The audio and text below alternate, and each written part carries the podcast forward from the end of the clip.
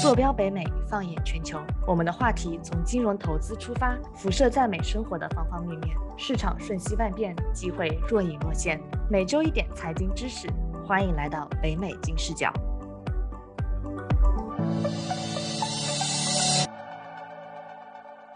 Hello，大家好，我是尽人事听天命，一切努力到刚刚好就躺平，等待好运降临，一夜暴富的 Brenda。大家好，我是在金融圈奋力实践研究九年，踩雷无数后拒绝一切无脑忽悠，无时无刻想要避坑的超理性消费者和投资者 Elaine。哎，最近元宇宙这个话题啊，闹得沸沸扬扬。Facebook 改名这个事情，不知道国内的小伙伴怎么看这个事儿啊？其实呢，元宇宙这个概念在国内已经火了有一段时间了，包括之前虚拟偶像呀、体感电影啊。那最近《三体》电视剧出预告了嘛？我和我的朋友都超级期待。我看小说的时候就已经对《三体》里的游戏很着迷，现在元宇宙的概念火起来，突然觉得说，哎，这个《三体》游戏其实可能就是对元宇宙的一种解读和想象。那只不过我身边的大部分同学和伙伴，嗯，对元宇宙这个概念是比较一知半解的，并不是真正了解它背后的一些技术的承载，以及说对我们人类的未来发展会有怎样的影响。嗯，国外这边的话，其实我身边大家都听说了这个招，就是表面上知道一些，但是深层次的，我觉得都没有好好去了解过这个事情。哎，其实我也挺想了解一下的。嗯，对这个元宇宙这个话题，听起来好像只是一个公司创造的概念，但其实它的深层可能会涉及到很多很多的技术问题。所以说呢，我们就请到了夏轩博士，他是深圳市人工智能与机器人研究院的副研究员，他主要进行深度学习、模式识别、异常检测、视频分析等等一些技术方面的研究。我们欢迎夏博士的到来，来给我们介绍一下元宇宙到底是个什么东西。夏博士，请您先自我介绍一下吧。嗯哈喽，大家好，北美金视角的各位听众朋友们，很荣幸啊，能够受到邀请来参加本次的节目的录制。我呢是来自于深圳市人工智能与机器人研究院的副研究员夏轩。刚刚主持人也已经介绍过了，我主要从事深度学习方面的研究。其实呢，就是更通俗的讲，我就是研究人工智能、研究 AI 的。而刚好呢，元宇宙这个方向呢，跟我们的研究内容有很紧密的结合之处，很荣幸。能够有机会为大家共同的探讨一下元宇宙的这个历史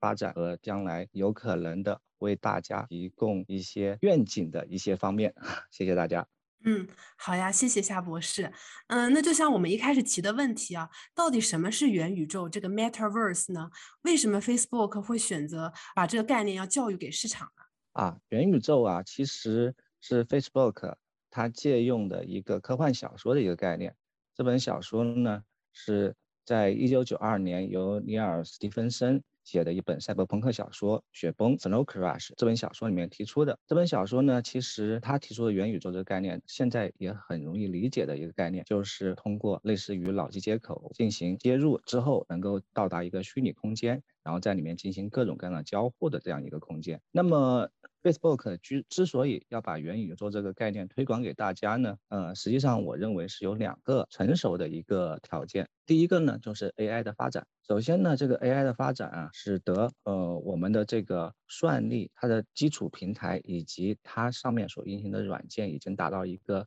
强大的地步。这个呢，是在今年七月份，就是谷歌的 DeepMind，它有发表一个叫做 XNAND 的一个元宇宙平台。它在里面呢是使用了。一个非常大的虚拟空间有多大呢？里面包含了四千个独立世界，里面有七十万个独立游戏，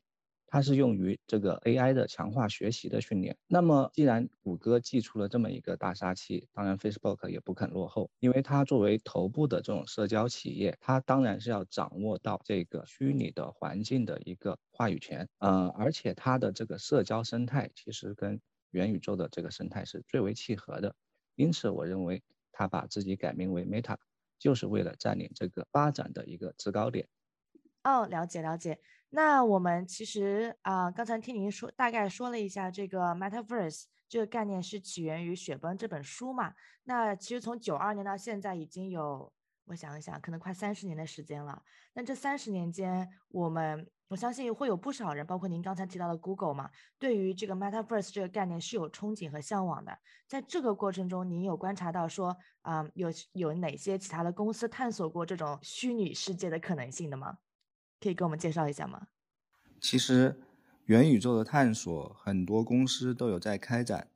早就已经不是存在于《雪崩》《三体》这些小说或者游戏、电影中的想象了。首先呢，我从大家最了解的几家公司啊，从最近的一个动作来进行分析，还是这个 Facebook 改名，就是在十月二十九号改名为 Meta。呃，那么呢，其他的一些头部企业也是纷纷的进入。首先呢，是十一月二号，微软也新。也宣布进入这个元宇宙，呃，然后呢，紧接着咱们国家的一个非常知名的创业人物罗永浩，在十一月五号竟然也宣布要进军元宇宙，所以也算是在微博上点燃了一个元宇宙的一个话题的讨论的高潮。然后呢，在十一月九号，英伟达它发布了一个元宇宙平台，呃，当时呢，这个英伟达的这个 CEO 黄仁勋，他也是展示了自己的一个 AI 化身，通过一个叫做 ToyMe 的一个程序平台。把自己的化身给公告给大家，然后参与了这么一个发布会。呃，然后呢，十一月十一号，就双十一那天啊，咱们国内呢就是成立了首家元宇宙的行业协会。这个协会成员里面就包括了咱们的中国移动和中国联通。所以呢，就是可以看到，就是在这个元宇宙的吸引力之下呀，各种各样的最近几年发展的技术，就是包括芯片呀、新能源呀、AI 呀、五 G、云计算、AR、VR。这些技术和产业都在这个元宇宙的吸引力下，就是逐渐的统一融合。那么，之所以业界产生了这么一个大的动作呢，其实也是跟过去几十年的积累是分不开的。首先呢，元宇宙的这个发展啊，实际上它是在很早的时候，在九五年的时候，也就是小说那个雪崩。发表后才三年，就已经有一个呃游戏叫做 Active Worlds 这样一个游戏上线。嗯，那个时候呢，它就是基于这个小说创造了一个内容创作的虚拟平台。当然，这个对于大部分人来说，这个平台大家都已经不认识了，嗯，被遗忘了。但是呢，在零三年的时候，有一个叫做 Second Life 的游戏，啊，这个游戏呢，就当时造成了一定的影响力，因为里面还有一个游戏用户。就通过经营这个虚拟地产，啊，竟然还赚到了一百万美元。所以呢，呵 呵对这个算是对很早期的一个这个元宇宙的一个创业的一个过程吧。然后呢，在零六年就是有一款这个 Roblox 这样一款游戏平台上线，啊，一直持续到今今天，啊，也是就是产生了呃千万级的游戏用户在里面一直游玩。这样也是一个早期的元宇宙的一个发展，嗯呃，然后呢，就是大家可以观察到，其实呢，元宇宙这个概念虽然是起于游戏，但是它的这个社交的这么一个属性是更强的。所以说呢，我认为元宇宙的这个核心实际上是社交，这也是为什么现在主要是这些社交的头部企业在推广元宇宙的原原因。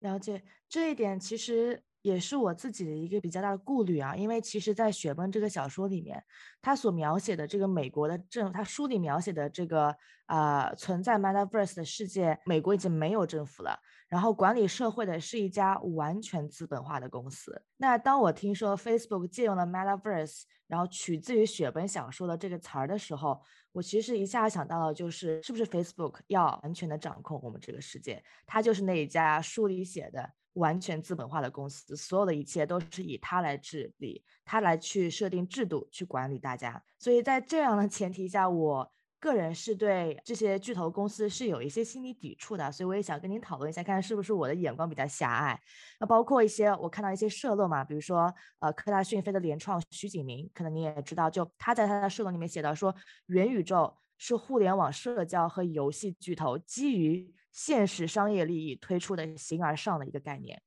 他们在元宇宙大概念下夹杂私货，实现社交和游戏企业的产业升级。但是它的核心其实就是超大规模、深度沉浸式、三 D 全景互动仿真社会游戏。嗯，非常长的一个定语，但是整个的概念我听下来就是这个这个概念它是形而上的。夏博士，您是怎么看待？这个概念以及怎么评价它的呢？啊，刚才您听到就是这个元宇宙是社交网络和游戏巨头他们推出一个啊，为了商业利益而推出一个形而上的概念。其实我觉得这个说法也是没有问题的，因为人家毕竟是公司公司嘛，是资本嘛，那当然是为了追逐这个商业利益的。但是呢，就是我们也可以从积极的一面来看，就是呃这样一个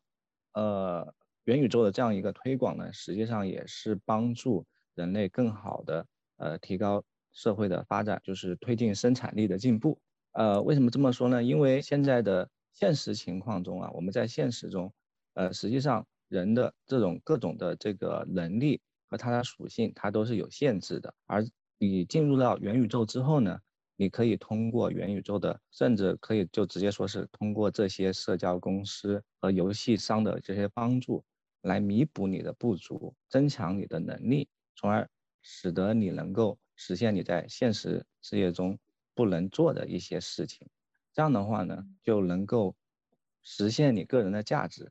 啊。当然这么说有点虚啊，嗯，我们也可以想一下，就是如果从悲观的角度来说，我们很多人可能都会选择在元宇宙进中进行躺平，就像很多有很多宅男一样，沉迷于这个网络世界玩网游。但是呢，你也要发现，就是因为这个游戏产业创造了。更多的大量的工作岗位，所以呢，这也同样是一个社会进步的一个标志，啊，我是这么认为的。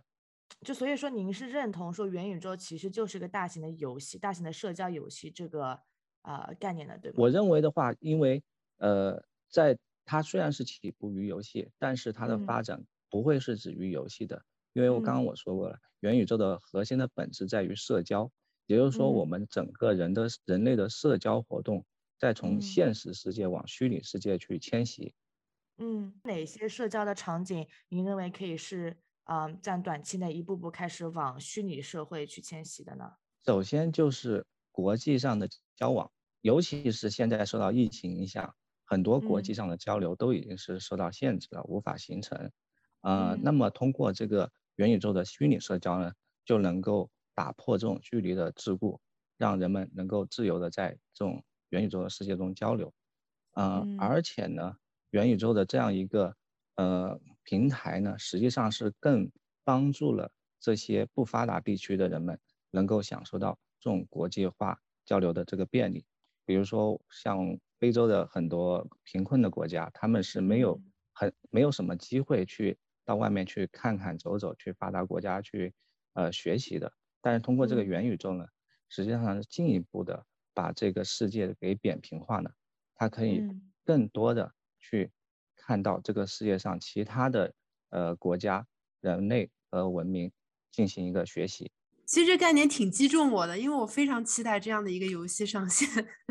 就是对，因为而且刚刚嘉宾说的这个社交和游戏，因为呃，我其实觉得这个最近啊，不管是任何一个游戏哦，上来做社交的这种特别的多。啊，最简单的像以前阴阳师、王者，现在出了更多的不同的线上线下的啊，有社交目的的，比如说桌游，各种桌游 APP 其实都是，如果说有一个。超大的这个 仿真游戏，还真的能够呃从我口袋里拿走钱，就是我会愿意为这个买单。所以我理解是更多的是让大家去探索外面是什么样子的，但是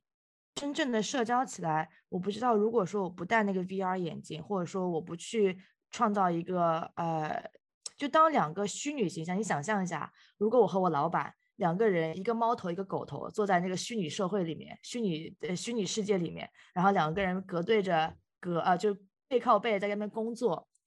我会觉得有点奇怪。我并不觉得他说是他是一个真实的模拟的我的工作的环境，就即使这个猫会跳，这个狗会跑，或者他们会交流会讲话，但还是不一样。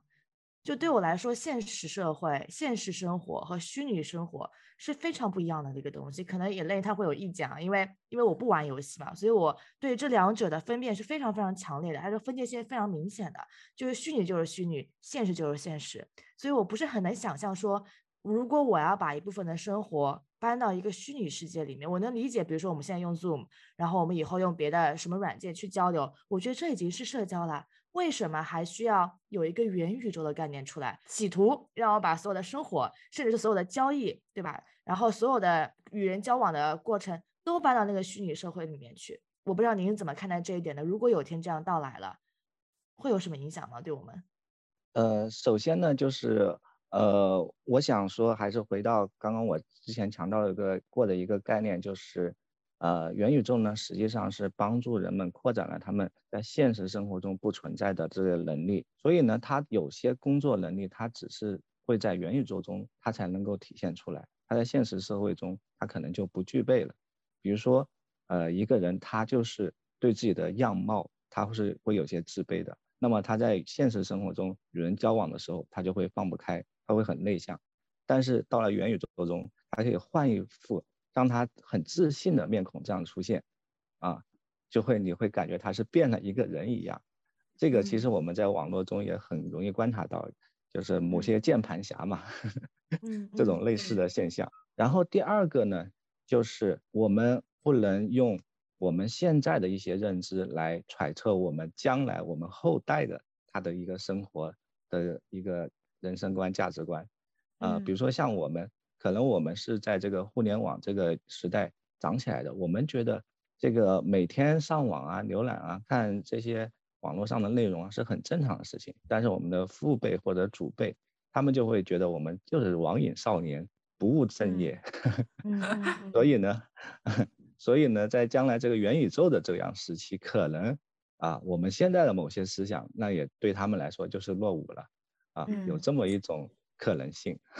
对我，我突然想到一点很有意思的，就是第一个职业叫做电商嘛。之前我们电商不都去淘宝上面逛嘛？现在等元宇宙出来之后，比如说呃卖菠萝的这个，或者是卖菜的菜农，他立马就比如说有一个大的集市，我们就可以去那个集市逛，还可以实体看他的这个菜好不好？可能这也是一个挺新的这种。原网络商家吧，就我觉得说不定是有这种前途，因为它的确是建立了人与人之间本身不存在的一种联系，且你能够实体的看到那个商品的话，其实挺有意思的。第二个就是你说这个跨国的，嗯，因为我们就是呃，在美国可能呃跟中国已经很久没有互通。呃，飞机了，对吧？然后我想回家看一下我妈，哎，我看到我妈的虚拟形象，哎，我自己心里好安慰啊。就是如果能在元宇宙上做一些这种家人团聚团建，那可能在对于我们这些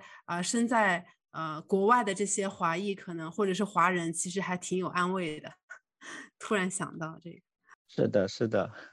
但我其实还是会有顾虑啊，比如说刚才 Elaine 讲的这个买水果这件事情，就在我的畅想里，如果是一个另外的平行世界、另外的宇宙的话，你买水果，你应该能尝到它的味道，就它它得给个真实，它它需要跟真实真实的现实是一样的，它才是另外一个宇宙，不然的话，它就是像夏博士说的，它只是一个增强，它只是基于现实生活的一个 good to have，它只是帮助你去弥补一些现实生活里面没有的东西。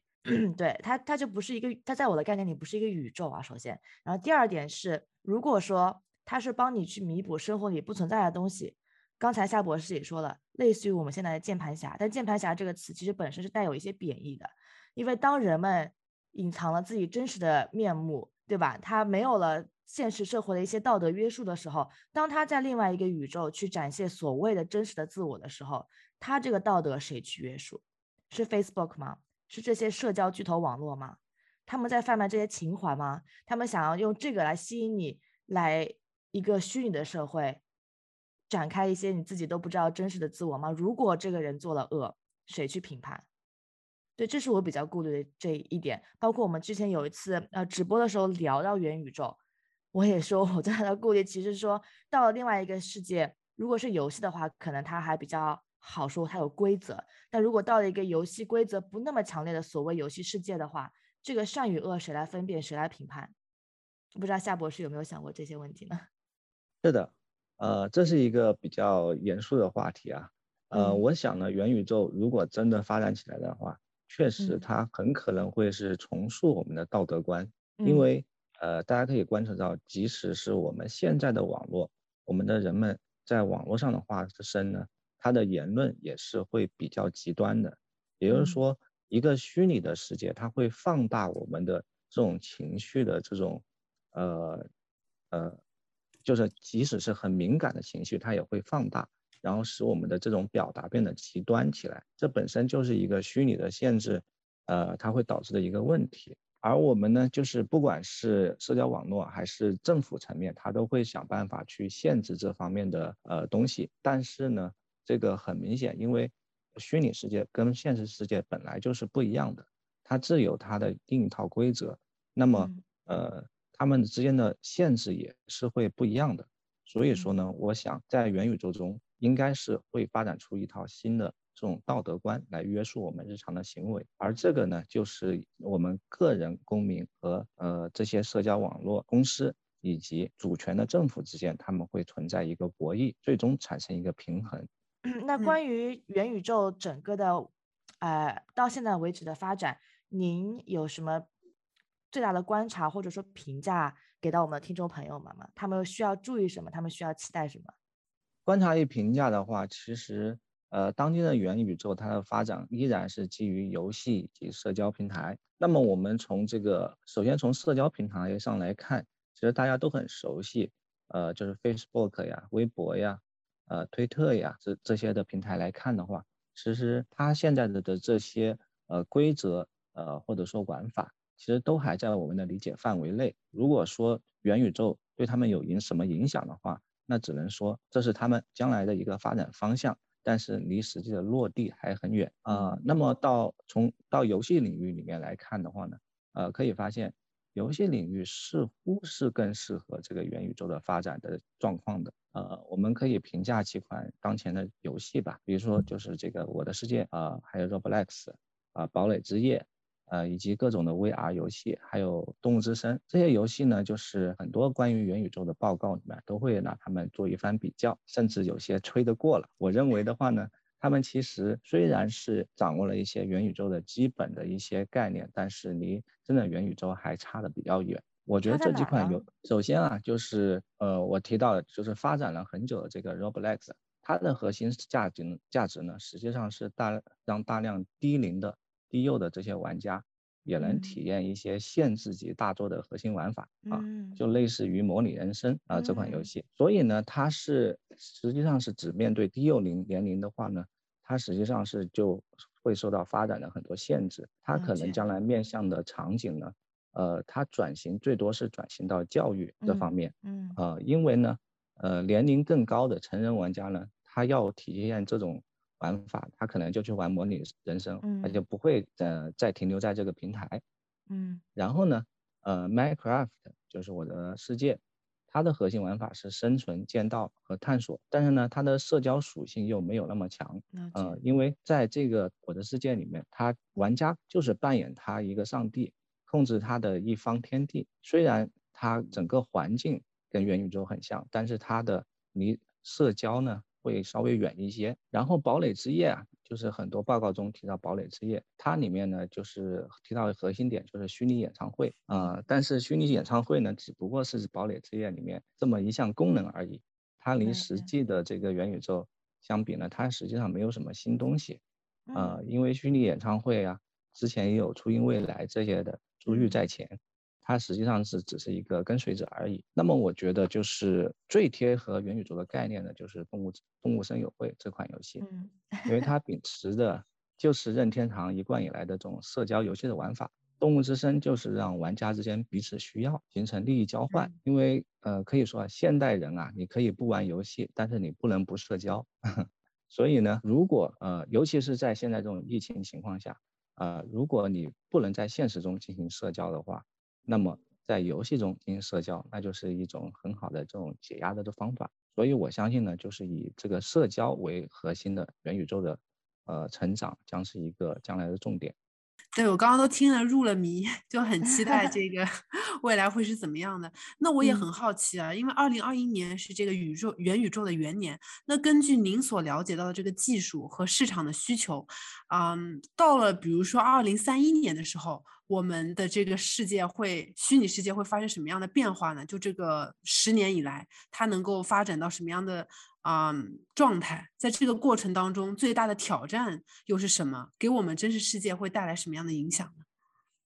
呃，根据我对当前技术的理解和市场的需求来说呢，我感觉在十年之后，呃，真实世界和虚拟世界面对的最大的改变啊，是基于两点。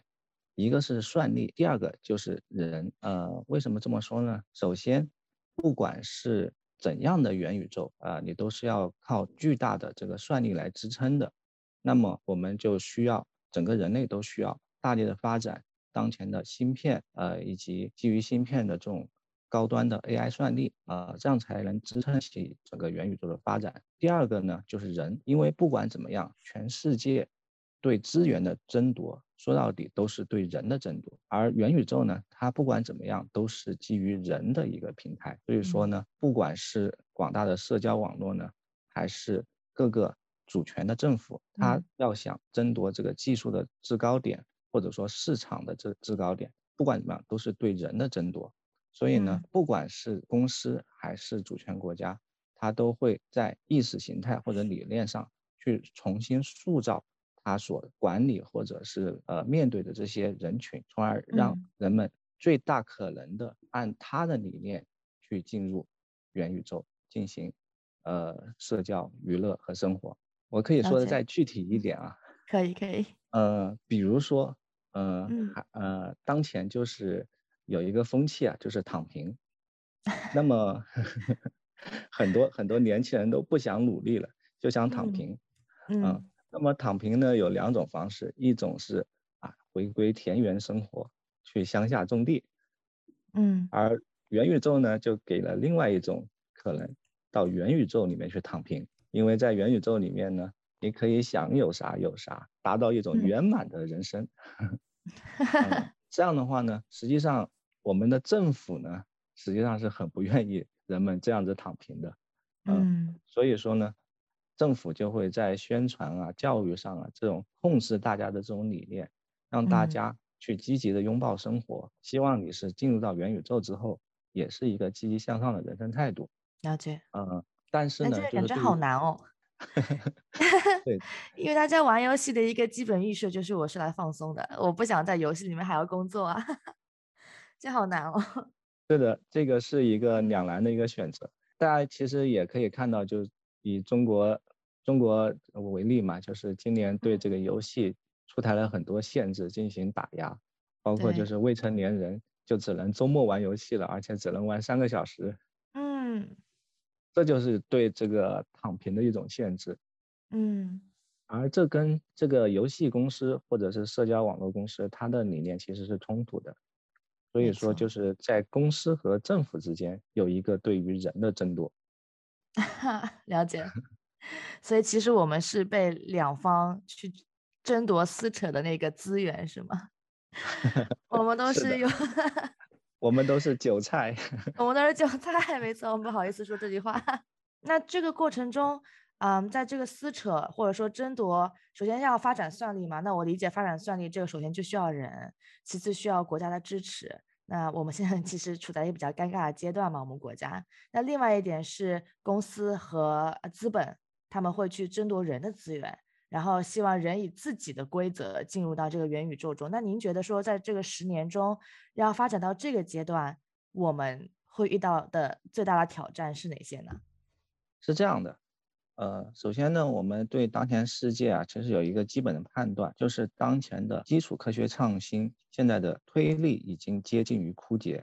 为什么这么说呢？呃，就拿我们的基础理基础科学之一，就物理学来说。已经有将近一百年没有任何新的理论创新了，也就是说，我们对当前我们现有宇宙的认知，它已经很接近极限了，已经很难发现新的东西。这么说来呢，我们实际上人类会整个社人类社会会变得越来越内卷，因为没有大的科技创新进行这个人类社会发展的推动的话，那我们。必须去找到另外一个新的增长点，去找到一片蓝海。那这个蓝海呢？现在看来，元宇宙很可能是一个最大的蓝海，因为在元宇宙中，所有的人可以都看成归零了。什么意思呢？每个人在元宇宙中都是平等的，至少从我们呃看到的规则上来看，应该是这样的。每个人都可以在里面重新的去生长、去构建、去发掘、去探索。那么呢？在虚拟世界中，就是我们，这就是我们新的一片未发掘的处女地，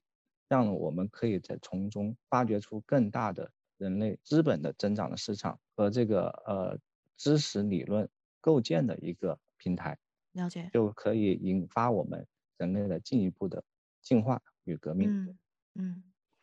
挺有意思的，这个点其实之前是完全没有想过的。我一直以为就是一个割韭菜的行为，但其实照您这么一说啊，他他其实是给我们所有人一次推翻重来的机会，然后给全人类一次啊，怎么说，发现更多可能性的机会。这样想一想，这样想想还是挺有啊，还挺还挺值得我去畅想的。我之前还是比较悲观的一个心态，包括您可能也听出来，就一直在质疑说它到底为什么存在，它在它存在有什么意义？它无非就是对吧？想要怎么样怎么样？但其实听您这么一讲，真的是感觉，嗯，如果是把格局放大，放大到全人类的话，它真的可能是我们一个很重要的文明发展的节点，是的，嗯。而且，对于这个技术，我觉得其实之前我们做过一期人口问题的嘛。其实中国老龄化很严重。如果说这个元宇宙发展起来，我岁数很大了，我躺在家里，我想要去啊耍耍剑，我就去耍耍剑；我想去找怪打一打，我就打个怪。就老年人的生活也非常的有意思，可能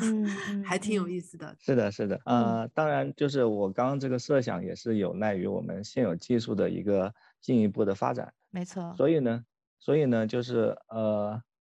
不管是在元宇宙里，还是现在，我这个人才的争夺都是最重要的。对，不只是老年人生活有意思，可能很有可能很多老年人他其实有很多的东西受限于现在的退休的年龄啊等等各方面啊社会的一些偏见，他没有发挥出来。那在元宇宙当中，他可能就有这个机会去发挥出来了。啊，那是我们不不不为所知的一些潜在的宝藏哇！太感谢夏博士给我们的分享啊！那这一期节目，包括我和眼泪都对元宇宙这个概念的认知有了一个比较大的刷新吧。可以说，我我们之前可能对它有一些误解，不知道听众朋友听完这期节目之后，会不会对元宇宙的啊它的起源、它的历史、它的发展，包括说啊我们应该怎么样去正确的看待它，它未来可能给我们带来的是什么等等问题。有了一些新的认知呢，我们再一次感谢夏博士的时间。那下一期节目我们会继续把夏博士请回来，跟我们聊一聊详细的跟元宇宙相关的技术到底是怎么样去运作，以及他们的发展过程的。感谢夏博士的时间。夏博士最后有什么想要跟我们听众朋友再说一说的吗？非常荣幸能够参加本期节目啊，也期待下一期与大家继续会面。好，谢谢大家。好。最后的最后，十二月三日晚七点半，和我一起开启喜马拉雅之夜幻音之旅，参与喜马拉雅一二三狂欢节，做任务集能量，神秘大奖等你探寻。跟金视角聊人生，感谢您的收听，请在各大播放平台和公众号上搜索“金视角”，订阅我们的栏目吧。金融的金，事件的事，角度的角，一键三连，从我做起。我们下次再聊。